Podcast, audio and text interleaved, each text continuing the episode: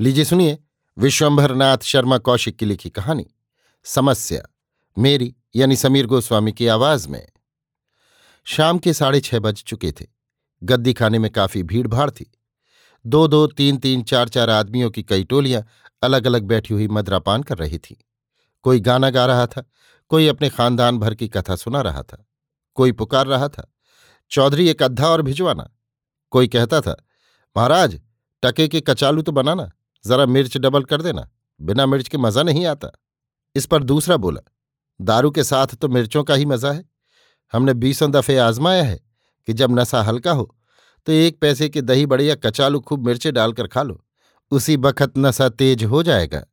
मगर एक ससुरी बुराई ये हो जाती है कि सवेरे पेशाब खून जैसा आता है और लगता बहुत है। तीसरा बोला, इसका तो सहज उपाय है, सोते बखत एक आध सेर दूध खूब चीनी डालकर पी जाओ। बस फिर पेशाब ठीक होगा। एक ओर से आवाज़ आई, अरे मेहरा राजा, आज कोफ्ते नहीं बनाए, ये बड़ा गजब किया। हमारा तो सारा मज़ा ही बिगड़ गया। अच्छा लाओ, कबाब ही सही, मगर खूब चटपटे हों।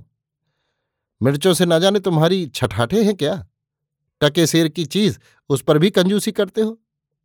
एक ओर से किसी ने ऊँचे स्वर में गाना आरंभ किया, क्या खुरे से है तेरी ओ बिस्मिल, कभी लखते जिगरवा भैया, लखते जिगरवा बाबू हाँ लखते जिगरवा राजा खुनवा दिल। एक कायस्थ महाशय कह, कहा लगाकर बोले, वाह भाई वाह लखते जिगरवा खुनवा दिल की एक ही कही। वाह उस्ताद, अच्छी सलाह की। अरे यों कहो भाई, क्या खुरिश है तेरी ओ बिस्मिल लखते जिगर कभी खूने दिल? गाने वाला बोला, मुंशी जी, हम तुम्हारी तरह पढ़े लिखे तो हैं नहीं। हमें इसी में मज़ा आता है। किसी दिन हमारे साथ चलो तो हम सुनवाएँ। एक जैसवारा इसे ऐसा गाता है कि क्या कहे। लखते जिगरवा को ऐसा ऐसा बताता है कि बिना पिए सरूर आ जाए। नाचने वाला तो उसकी टक्कर का शहर में है नहीं। जिस बखत जनाने कपड़े पहन लेता है तो साला बिल्कुल औरत मालूम होता है। जिन साहब के बंगले में वो रहता है, एक दिन वहाँ नाच हो रहा था। साहब भी आकर खड़े हो गए। सच मानो उन्होंने उसे बिल्कुल नहीं पहचाना। पूछा, ये औरत कौन है? एक बोला, हुजूर, ये तो आपका सही राम हरख है। साहब ने दांतों तले उंगली दाब ली। उसी बखत जेब से दो रुपए निकालकर खन से राम हरख के सामने फेंक दिए। वो ऐसा आदमी है। किसी दिन सुनो तो सारा मुंसीपना भूल जाए। इधर तो ये बातें हो रही थीं, उधर एक कोने में एक व्यक्ति अकेला बैठा था। उसके सामने शराब का एक अद्धा और एक दोने में कुछ नमकीन सामान रखा था, जिसे वो धीरे धीरे टुंगार रहा था। उसके मुख पर गहरी चिंता के चिन्ह थे। उसकी दृष्टि सामने भूमि पर लगी हुई थी। इसी समय एक व्यक्ति गद्दी खाने में प्रविष्ट हुआ। वो प्रत्येक व्यक्ति को ध्यानपूर्वक देख रहा था। मानो किसी को ढूंढ रहा हो। हठात उसकी दृष्टि इस एकांतवासी व्यक्ति पर पड़ी। वो शीघ्रतापूर्वक उसके पास पहुंचकर बोला उफो ढूंढते ढूंढते नाक में दम हो गया। आखिर निराश होकर घर लौटा जा रहा था कि जी में आया, जरा यहाँ देखता चलूँ? वो व्यक्ति बोला, तुम व्यर्थ में मेरे पीछे क्यों पड़े हो? यार हीरालाल, तुम ऐसी बातें कहते हो कि जी जल जाता है। मैं तुम्हारे पीछे पड़ा हूँ। नवागंतुक ने पूछा, पीछे पड़ना और किसे कहते? आखिर तुम मुझे क्यों ढूंढते फिरते हो? क्या काम है? तुम्हें नहीं मालूम क्या काम है? मैं कुछ नहीं जानता। अब ऐसी बातें करोगे? और कैसी बातें करूँ? तुम तो इस समय नशे में हो, अपने पराये को पहचानते नहीं। मैं सबको पहचानता हूँ और किसी को पहचानूं या ना पहचानूं, लेकिन तुम्हें तो अच्छी तरह पहचानता हूँ। अच्छा यहाँ से तो चलो, बाहर चलकर तुमसे खुलकर बातें होंगी। यहाँ मौका नहीं है। मैं नहीं जाऊँगा। मैं किसी ससुरे का दबेल नहीं हूँ, समझे? नवागंतुक कुछ मुस्कुराकर बोला, यहाँ से तो तुम्हें जाना ही पड़ेगा। अभी थोड़ी देर में निकाल बाहर किए जाओगे। हमें कोई ससुरा नहीं निकाल सकता। हमारा जब तक जी चाहेगा, यहाँ रहेंगे। सो तो तुम ज़रूर रहोगे। अभी हाल खोला जाता है। दोनों मौन हो गए। थोड़ी देर में चौधरी ने पुकारा टाइम हो गया, सब लोग बाहर जाओ। नवागंतुक ने किंचित मुस्कुराकर कहा, कहिए, अब क्या इरादे हैं? हीरालाल बोला, तुम जाओ, हम तो जाएँगे नहीं। नवागंतुक ने हीरालाल का हाथ पकड़ा और कहा, इन बातों से कोई लाभ नहीं होगा। सीधी तरह चलो, नहीं तो धक्के देकर निकाले जाओगे। हमें कोई ससुरा? हीरालाल इतना ही कहने पाया था कि नवागंतुक ने उसका हाथ पकड़ लिया और घसीटता हुआ बाहर ले चला। हीरालाल, देखो जगमोहन, हाथ छोड़ दो, नहीं तो झगड़ा हो जाएगा। कहता हुआ गद्दी खाने के बाहर आया। बाहर आकर जगमोहन ने हीरालाल का हाथ छोड़ दिया और कहा चलो हाथ छोड़ दिया। अब चले चलो सीधी राह। चले कहाँ चले? कुछ मालूम भी तो हो। चलो बाग की तरफ़ चले। वहाँ एकांत में बैठकर बातें होंगी। हम तो नहीं जाएँगे। यार हीरालाल, यही बातें तो बुरी मालूम होती हैं। जरा सी शराब क्या पीली? बिल्कुल आपे के बाहर हो गए। अरे जाओ, आपे के बाहर होने वाले कोई और होंगे। हम तो इस समय आनंद में हैं, समझे? आनंद में। इतना कहकर हीरालाल ने गाना आरंभ किया। सुनो तुम यार परदेसी वचन कैसे निभाओगे? वचन कैसे निभाओगे? हाँ वचन कैसे निभाओगे? जगमोहन हंसकर बोला हाँ अब तुम आए राह पर। इसी तरह मज़े में चले चलो। इसी प्रकार दोनों बाग में पहुँचे। अंधेरा यथेष्ट हो गया था।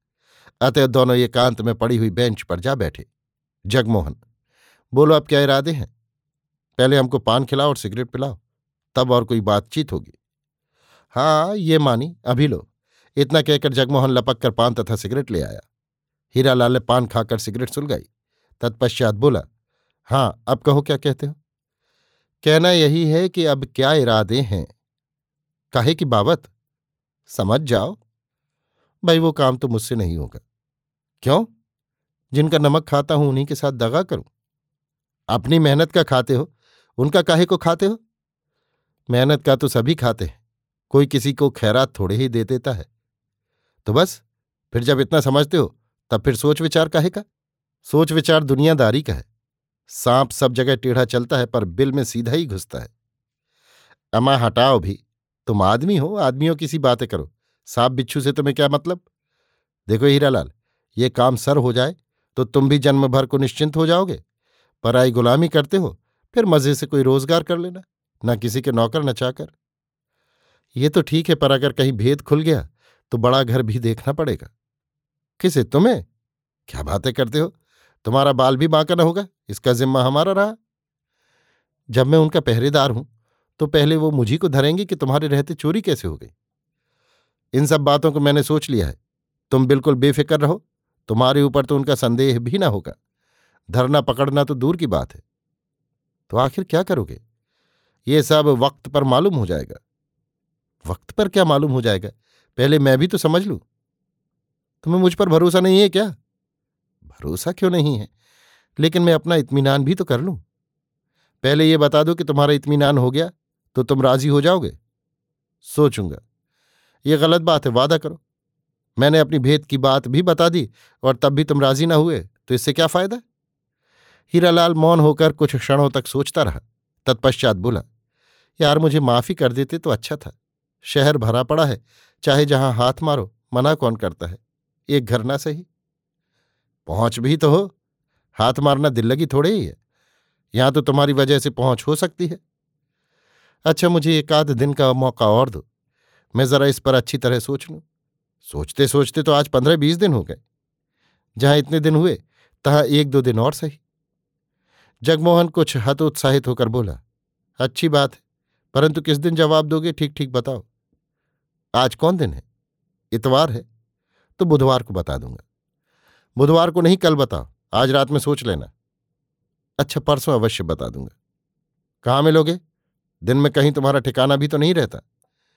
दोपहर को घर पर मिलूँगा। अच्छी बात है। बातें समाप्त हो जाने पर हीरालाल ने पुनः गाना आरंभ किया। हीरालाल एक धनी व्यक्ति के यहाँ रात में पहरा देने पर नौकर है। जगमोहन से उसकी पुरानी मित्रता है। परंतु जब से जगमोहन चोरी बदमाशी करने लगा, तब से हीरालाल उससे बहुत कम मिलता जुलता है। यथाशक्ति दूर ही रहने का प्रयत्न करता रहता है। जगमोहन से वो इतना भयभीत रहता है। जगमोहन का उस पर इतना प्रभाव है कि जब वो जगमोहन के सामने होता है तो उसे उसी की इच्छा अनुसार कार्य करना पड़ता है। जगमोहन के कारण उसे शराब पीने की लत पड़ी है। बुधवार की शाम को जगमोहन पुनः हीरालाल से मिला। आज हीरालाल शराब के नशे में नहीं था। अतः उसे जगमोहन से मिलने में अधिक भय मालूम होता था। जगमोहन ने मिलते ही पूछा, क्यों, क्या तय किया? अभी तो कुछ तय नहीं किया। हीरालाल ने उत्तर दिया, आज का वादा था। हाँ वादा तो था परंतु। परंतु क्या? भाई, मेरा साहस नहीं होता। पहले ये बताओ, आज पी है या नहीं?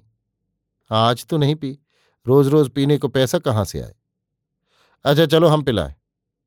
अब आज जाने भी दो। परंतु जगमोहन उसे गद्दी खाने ले ही गया। वहाँ दोनों ने पी। तत्पश्चात एकांत स्थान में जाकर बातचीत आरंभ हुई। जगमोहन ने पूछा, बोलो, आप क्या कहते हो? कहते क्या हैं? यही कहते हैं कि हम किसी साले से डरते दबते तो है नहीं। मगर हाँ इतना ख्याल ज़रूर है कि उनके साथ दगाबाजी क्या करें। उनका नमक खाते हैं। और हमारी तुम्हारी जो इतनी पुरानी दोस्ती है, सो? बस इसी का तो ख्याल है, समझे दोस्त? इसी का ख्याल है? ख्याल है तो बस, जो हम कहते हैं वो करो। एक दफ़ा हिम्मत कर जाओ तो जन्म भर को छुट्टी हो जाए। हिम्मत? हिम्मत की बात क्या कहते हो? हिम्मत तो इतनी है कि दिन दोपहर काम हो जाए, रात की ज़रूरत ही ना पड़े। तो फिर देर क्यों करते हो? यार अभी यारी दोस्ती आज से खत्म समझो। आज या तो तुम्हें ये काम कराना होगा, या फिर आज से हमारी तुम्हारी दोस्ती खत्म है। बोलो, मुझसे दुश्मनी बांधने की हिम्मत है? हीरालाल नशे में होते हुए भी भयभीत हो गया। अतः मुस्कुराकर बोला यार तुम तो बड़ी जल्दी खफा हो जाते हो। दोस्ती खत्म होने की कौन सी बात है? बात क्यों नहीं है? एक जरा सा काम तुम्हारे किए नहीं होता, और जबकि उसमें तुम्हारा भी फ़ायदा है। अच्छा तो पक्का रहा। मगर एक बात है, मैं तुम्हें अंदर घुस जाने दूँगा, उसके बाद तुम जानो तुम्हारा काम जाने, मैं जिम्मेदार नहीं। अगर पकड़ वकड़ जाओ तो मुझे दोष न देना। ये बात मानी? मगर कहीं ऐसा न करना कि चोर से कहो, चोरी कर और साह से कहो, जाग। हीरालाल दांतों तले जीभ दबाकर बोला, ऐसा कभी हो सकता है? ऐसा दगाबाजी का काम हीरालाल से कभी ना होगा। चाहे जान क्यों ना चली जाए? समझे मित्र? दगाबाजी हमसे नहीं हो सकती। तो बस ठीक है, आज बारह बजे के बाद। हाँ और क्या? शाबाश, आज तुम दोस्ती का हक अदा कर रहे हो। हीरालाल भोजन करके अपने पहरे पर जाने के लिए तैयार हुआ। उसका नशा उतर चुका था। नशा उतरने के साथ ही उसके हृदय में एक तूफ़ान उठ खड़ा हुआ। वो सोचता था, मैंने ये क्या किया? अपने मालिक अपने अन्नदाता के यहाँ चोरी करवाने का वादा कर लिया। बड़ा गजब किया। उस दुष्ट ने मुझे शराब पिलाकर मुझसे वादा करा लिया। अब क्या करूँ? आज बीमारी का बहाना करके पहरे पर न जाऊँ। परंतु जगमोहन से वादा है। वो समझ जाएगा कि बहाना किया। तो क्या चोरी हो जाने दूँ?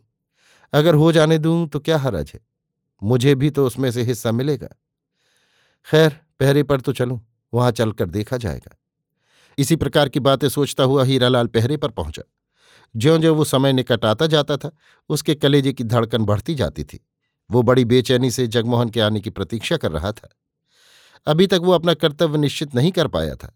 एक बजे के लगभग जगमोहन अपने दो अन्य साथियों के साथ आया। हीरालाल ने उसे एक बार समझाकर रोकने का प्रयत्न किया, परंतु जगमोहन तो तैयार होकर आया था। उसने कहा, क्यों? मुझे बुलाकर अबैन मौके पर कावा काटते हो? अपना वादा भूल गए क्या? नहीं, वादा तो याद है। अच्छा जैसी तुम्हारी मर्ज़ी। अच्छा तो लाओ तुम्हारे हाथ पैर बाँध कर तुम्हें डाल दें, जिससे तुम पर संदेह न हो। जगमोहन का एक साथी बोला, जब चलने लगेंगे, तब ये सब हो जाएगा। अभी तो जिस लिए आए हैं, वो काम करो। जगमोहन को ये बात पसंद आई। हीरालाल वहाँ से हटकर दूसरी ओर चला गया। आधे घंटे में तीनों व्यक्तियों ने दरवाज़ा तोड़कर भीतर प्रवेश किया। हीरालाल जब लौटकर उस स्थान पर आया तो द्वार को टूटा पाया। उसका शरीर काँप रहा था। उसे जगमोहन पर क्रोध आया और उससे भी अधिक अपने ऊपर आया। उसने सोचा, जिस चीज़ की रक्षा के लिए मैं रखा गया हूँ, उसी को अपने सामने लुटवा रहा हूँ। इस जगमोहन ने मुझे इस दशा पर पहुँचा दिया। इसका प्रभाव मेरे ऊपर से कैसे हटे?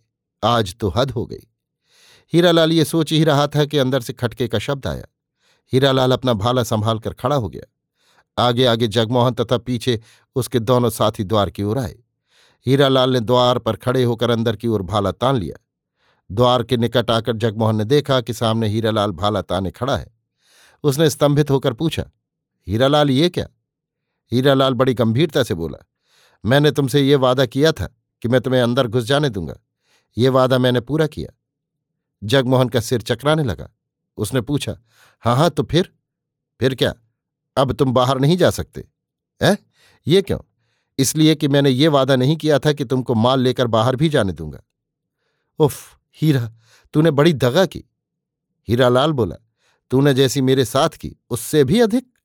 तूने मुझे शराब की लत डलवाई, मालिक के साथ नमक हरामी करने का पाठ पढ़ाया। ये सब दोस्त के साथ एक दोस्त की दगाबाजी नहीं है। मैंने दगा नहीं की, मैंने तो जितना कहा था उतना किया। मैंने कह दिया था कि तुम्हें भीतर जाने दूँगा। इसके बाद मैं जिम्मेदार नहीं। अगर तुम बाहर जाना चाहते हो तो पहले मुझे मार दो। जब तक शरीर में प्राण है, तब तक तुम बाहर नहीं जाने पाओगे। जगमोहन का एक साथी बोला, अरे, ये अकेला तो है, मारो साले को और निकल चलो। ये कहकर वो झपट कर द्वार की ओर बढ़ा और उसने चाहा कि भाले को पकड़कर हीरालाल के हाथ से छीन ले। इसी समय हीरालाल ने भाला उसके कंधे पर मारा। वो आहत स्थान पर हाथ रखकर कराहता हुआ पीछे हट गया। प्रातःकाल जब कोठी के नौकर चाकर जागे तो उन्होंने विचित्र दृश्य देखा। हीरालाल द्वार पर भाला ताने खड़ा था और भीतर तीन व्यक्ति बंधे हुए थे। तीनों व्यक्ति गिरफ़्तार किए गए और उन्हें समय पर समुचित दंड मिला। हीरालाल को उसके इस वीरतापूर्ण कार्य के लिए पुरस्कार मिला। हीरालाल के हृदय में अब भी कभी कभी ये प्रश्न उठता है कि क्या उसने जगमोहन के साथ दगा की? परंतु उसके अंतकरण से यही उत्तर मिलता है कि नहीं, तुमने दगा नहीं की। तुमने तो अपना कर्तव्य पालन किया। अभी आप सुन रहे थे विश्वंभरनाथ शर्मा कौशिक की लिखी कहानी, समस्या, मेरी यानी समीर गोस्वामी की आवाज़ में।